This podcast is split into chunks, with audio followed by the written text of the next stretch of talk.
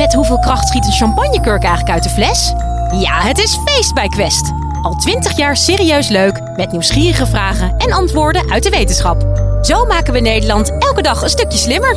Nu in de winkel en op quest.nl. Gentrificatie is eigenlijk een hip woord voor de verandering die steden ondergaan en gaat meestal hand in hand met steeds duurder wordende huizen. Cody Hoogstenbach van de Universiteit van Amsterdam vertelt je in dit college wat de gevolgen daarvan zijn. En waarom het niet de hippe koffiezaakjes of de expats zijn die dit veroorzaken, maar dat het simpelweg door beleid komt. Live vanuit Club Air is dit de Universiteit van Nederland. Wordt de stad straks alleen nog maar voor de rijken? Als je kijkt naar de verkoopprijzen in Nederland en in Amsterdam, dan zie je dat in Amsterdam de woningverkoopprijzen in 2013 op zo'n 260.000 euro per woning lagen. Eind 2017 was dat al ruim 410.000 euro. Dat is een toename van 150.000 euro op vier jaar tijd. Dat is echt een absoluut record, nog niet eerder vertoond in Nederland. Nou, aan de ene kant toont dat die immense populariteit van de stad. Aan de andere kant laat het ook zien dat de stad te maken heeft met een steeds grotere betaalbaarheidscrisis. Dat het voor mensen steeds moeilijker wordt om een betaalbare woning te vinden. Ik begon met mijn promotieonderzoek in 2013 naar gentrificatie, naar gentrification processen. En destijds was het nog een obscure term. Als ik op feestjes af en toe moest uitleggen wat gentrificatie, gentrification, uh, betekent, dan werd de vraag, de vraag gesteld, heeft het iets met gender te maken? Inmiddels is gentrificatie een steeds bekendere term geworden. Gentrificatie is toegetreden tot publieke debat. En mensen weten vaak nu dat het te maken heeft met de instroom van rijkere mensen in de stad. Met bepaalde buurten die steeds duurder worden. En dat ook de woningen daardoor steeds duurder worden en mensen geen plek meer hebben om, om, om te wonen. Nou, ik ga jullie in dit college uitleggen hoe dat gentrificatieproces nou eigenlijk in zijn werk gaat. Hoe dat gentrificatieproces veranderd is. Niet alleen in Amsterdam, want ook andere grote en middelgrote steden in Nederland hebben er een meer of mindere mate mee te maken. Eerst een stukje geschiedenis. De term gentrificatie is voor het eerst gemunt in 1964 door Ruth Glass. Ruth Glass is een Britse socioloog, zoals ook een neomarxist, die eigenlijk in haar wijk in Londen Islington in Noord-Londen, inmiddels een heel dure buurt, veel veranderingen zag. En die veranderingen, het was een oude arbeidersbuurt. En die werd populairder onder de middenklasse, onder de creatievelingen, onder de kunstenaars, onder de studenten. Misschien mensen die hoog opgeleid zijn en iets meer te besteden hebben. En zij noemden dat gentrification. Gentrificatie in het Nederlands inmiddels. En wat we nog steeds zien, is dat veel van onze kennis over gentrificatie afkomstig is uit Londen, uit New York. Dat zijn natuurlijk uh, steden, wereldsteden, hele bijzondere wereldsteden, in anglo-saxische, marktgeoriënteerde samenlevingen. En het is eigenlijk heel vervelend dat veel van onze kennis over gentrificatie en veel van onze aannames over gentrificatie afkomstig zijn uit die twee steden en uit die twee landen. Want in Nederland bijvoorbeeld gaat het heel erg anders aan toe. Daar ga ik het zo meteen nog verder over hebben. Maar gentrificatie is eigenlijk ook, ook door de tijd flink veranderd je kunt eigenlijk verschillende golven van gentrificatie identificeren over de tijd. En dan heb je bijvoorbeeld de eerste golf, die vond plaats in de jaren 60 en in de jaren 70. In die periode was gentrificatie nog een heel erg klein, beperkt fenomeen. Het vond maar plaats in enkele wereldsteden en maar in enkele buurten in die wereldsteden. En het was ook vooral een proces van onderop gedreven die kunstenaars, die studenten, die creatievelingen waar ik het net over had, dat waren niet heel rijke mensen, maar die gingen zelf de buurt opknappen, die gingen zelf hun woningen opknappen en dreven op die manier de opwaardering van die buurten. Maar dat proces veranderde. In de jaren tachtig zagen we een tweede golf opkomen. En die tweede golf van gentrificatie die werd gedreven door investeerders, door beleggers. En dat betekende, betekende eigenlijk dat gentrificatie al een, nou ja, als een financieel verstandige of rendabele investering gezien begon te worden.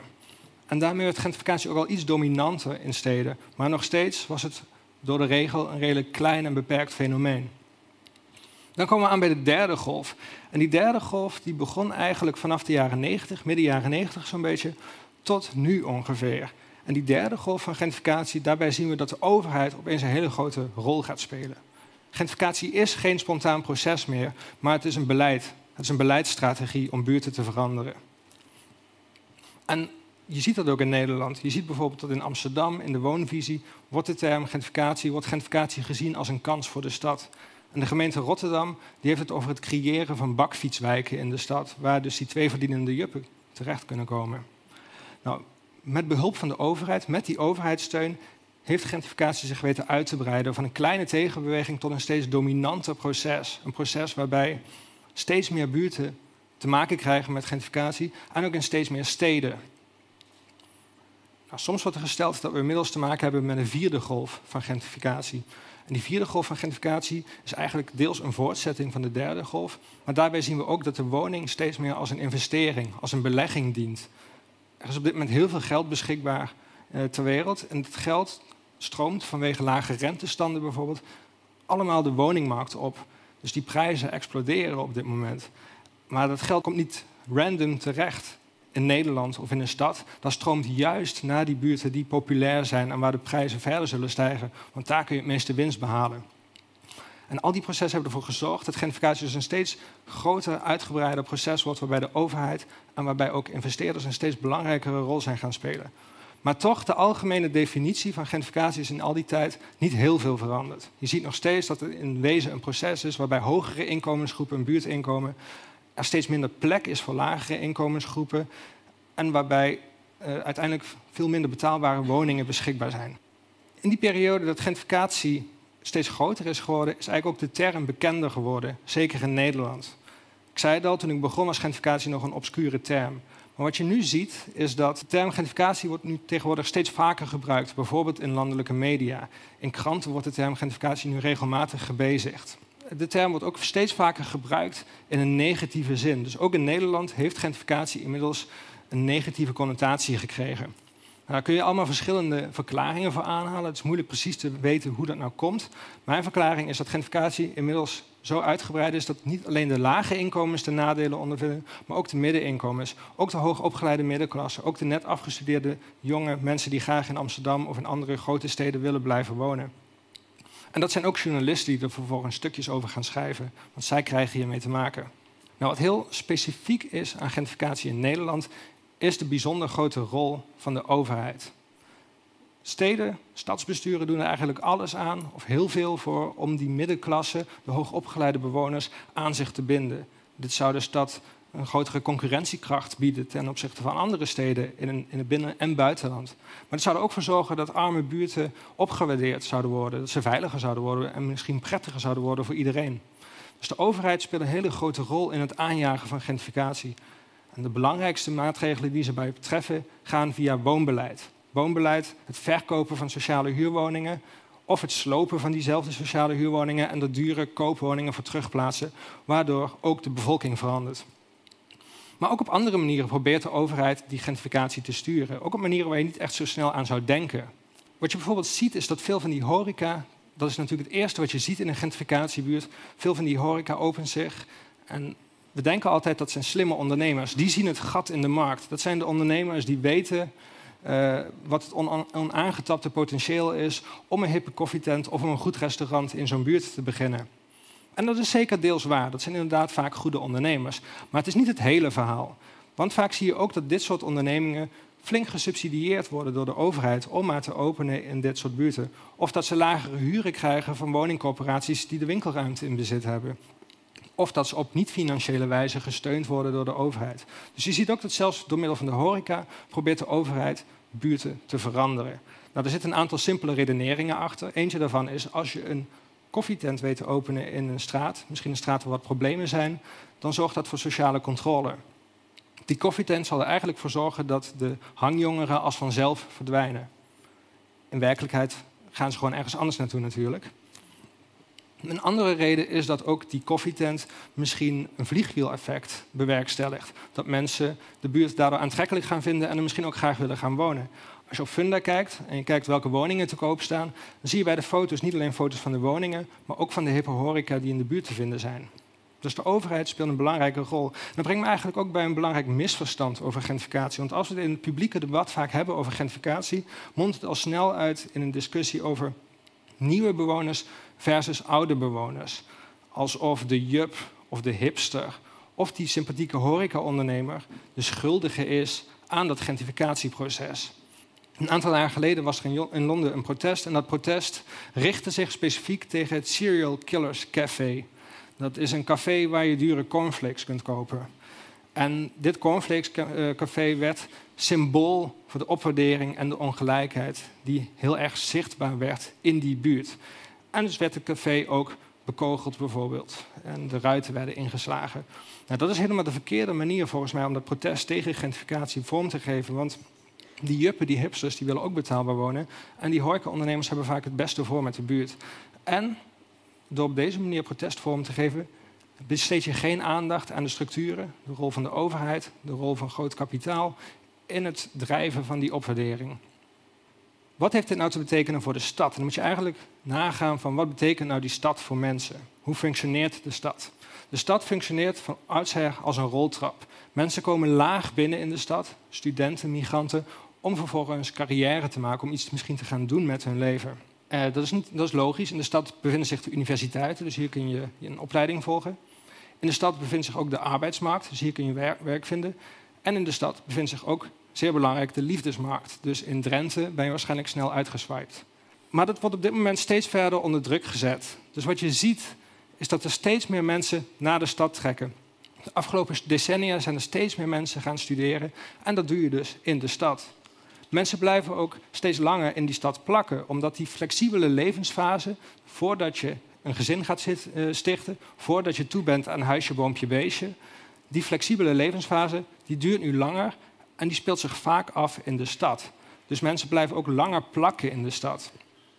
En je ziet dat sommige mensen helemaal niet wegtrekken uit die stad, zoals vroeger vaak het geval was. Die mensen blijven ook nadat ze kinderen krijgen, blijven ze wonen in de stad. Dus we zien meer instroom, we zien mensen blijven langer plakken en steeds meer mensen blijven, die gaan helemaal niet weg. Zij blijven eigenlijk voor altijd. Nou, wat zijn daarvan de gevolgen? We zien, we zien zowel een grote druk op de stad. Heel veel mensen willen een woning hebben in de stad. En tegelijkertijd zien we ook overheidsbeleid wat duur wonen eigenlijk stimuleert. Door de verkoop van sociale huurwoningen bijvoorbeeld. Ik stipte net al even aan dat veel van onze kennis over gentrificatie komt uit Engeland en de Verenigde Staten en uit Londen en New York. Daar speelt de markt een veel grotere rol en zorgt dus echt voor keiharde directe verdringing. En je ziet dat de uh, pandjesbazen daar de huur misschien in één keer verdubbelen en jou echt wegjagen uit je pand. Nou, dat gebeurt in Nederland gelukkig een stuk minder. We hebben hier huurbescherming. De huur mag maar matig uh, omhoog gaan ieder jaar. En we woningcorporaties met wie je wel goed kunt praten over het algemeen. Dus verdringing valt wel mee. Toch zijn er veel negatieve effecten. Um, en die effecten hebben ermee te maken dat je bijvoorbeeld, als je wilt verhuizen, dat het heel moeilijk blijkt. Dus mensen komen vast te zitten in een woning. Dat zou je stilstand kunnen noemen. Mensen hebben gewoon geen andere plek om naartoe te verhuizen, ook al is de huidige woning misschien veel te klein. Of misschien word je gedwongen om te verhuizen. Uh, misschien verlies je je baan. Of misschien ben je afgestudeerd en moet je je studentenwoning uit. Of misschien lig je, lig je in een echtscheiding, goede reden om te verhuizen. Of krijg je kinderen en je toe aan een grotere woning. Nou, dat zijn allemaal redenen dat je moet verhuizen. En door gentrificatie, door het duurder worden van die woningmarkt, word je uitgesloten. En als je dan moet verhuizen, heb je misschien veel minder opties. Nou, wat is dan de reactie van heel veel mensen? Dat is dat ze bereid zijn om offers te maken als ze moeten verhuizen. En dat kunnen verschillende soorten offers zijn. Mensen accepteren hogere woonlasten. Daarbij moet je bedenken dat het deel van ons inkomen waar we in Nederland spenderen aan wonen, dus de huur of de hypotheek, best wel hoog is in vergelijking met veel andere Europese landen. Een andere offer is misschien om een woning te delen. Of misschien om illegaal te blijven wonen terwijl je misschien al bijna 30 bent. En wat we ook steeds vaker zien, is dat veel mensen, als ze moeten verhuizen, dat ze naar de stadsranden worden gedrukt of naar de regio. Dat is een suburbanisatie van armoede die wij vast hebben gesteld. Dan kun je de vraag stellen, is het eigenlijk wel erg? Waarom zou dat erg zijn? Nou, er zijn verschillende redenen dat het inderdaad wel degelijk erg is. Ten eerste is betaalbaar wonen heel erg belangrijk. En we zien dat gentrificatie betaalbaar wonen niet alleen voor lage inkomens onder druk zetten, maar ook voor die middeninkomens en voor de hogere middeninkomens. Ook zij hebben steeds meer last om een betaalbare woning te vinden. En dat brengt me bij een tweede reden. Een tweede reden heeft betrekking op de stad. Ook voor het functioneren van de stad is betaalbaar wonen heel belangrijk. Als je een aantrekkelijke, diverse en creatieve stad wilt zijn, moet je mensen betaalbaar kunnen laten wonen. Want dat betekent dat misschien kunstenaars twee of drie dagen per week moeten gaan werken, Daarmee kunnen ze hun huur betalen, hun levensonderhoud voorzien. En de rest van de week kunnen ze bezig zijn met interessante dingen die misschien niet commercieel rendabel zijn. Dus ook voor een open en creatieve stad is betaalbaar wonen heel belangrijk. Een derde reden heeft betrekking op sociale menging. Nederland slaagt er best wel goed in om buurten gemengd te houden, dus dat arm en rijk door elkaar heen woont. En dat kan heel fijn zijn. Het is heel fijn als de buurt niet afgeleid als je bijvoorbeeld in die buurt woont. Maar ook als je niet in die buurt woont en misschien een hoog inkomen hebt, is het heel fijn dat we in Nederland geen of heel weinig no-go areas hebt. Als je bijvoorbeeld ergens naartoe moet fietsen en je tikt het in in de routeplanner of in Google Maps, hoef je niet na te denken van dit zijn slechte straten of slechte buurten die ik beter kan ontwijken. Dat is heel fijn dat we dat niet hebben in Nederland. Nou, gentrificatie zorgt in eerste instantie voor meer menging, want een arme buurt wordt geleidelijk iets rijker. Maar op een gegeven moment wordt een kantelpunt bereikt en zien we dat gentrificatie leidt tot meer segregatie, tot meer ruimtelijke scheiding tussen bevolkingsgroepen. Een laatste reden waarom gentrificatie erge gevolgen heeft, is vanuit een sociaal rechtvaardigheidsperspectief. Wonen is een basisrecht en betaalbaar wonen is ook een basisrecht.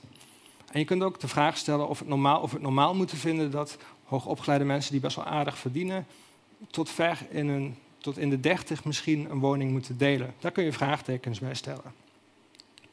Nou, om dan terug te komen op de vraag, wordt de stad op den duur alleen maar voor de rijken? Nee, zover zou het niet komen. Zeker zolang we de sociale huurvoorraad in steden, in Nederlandse steden, weten te behouden. De stad zal altijd redelijk gemengd blijven.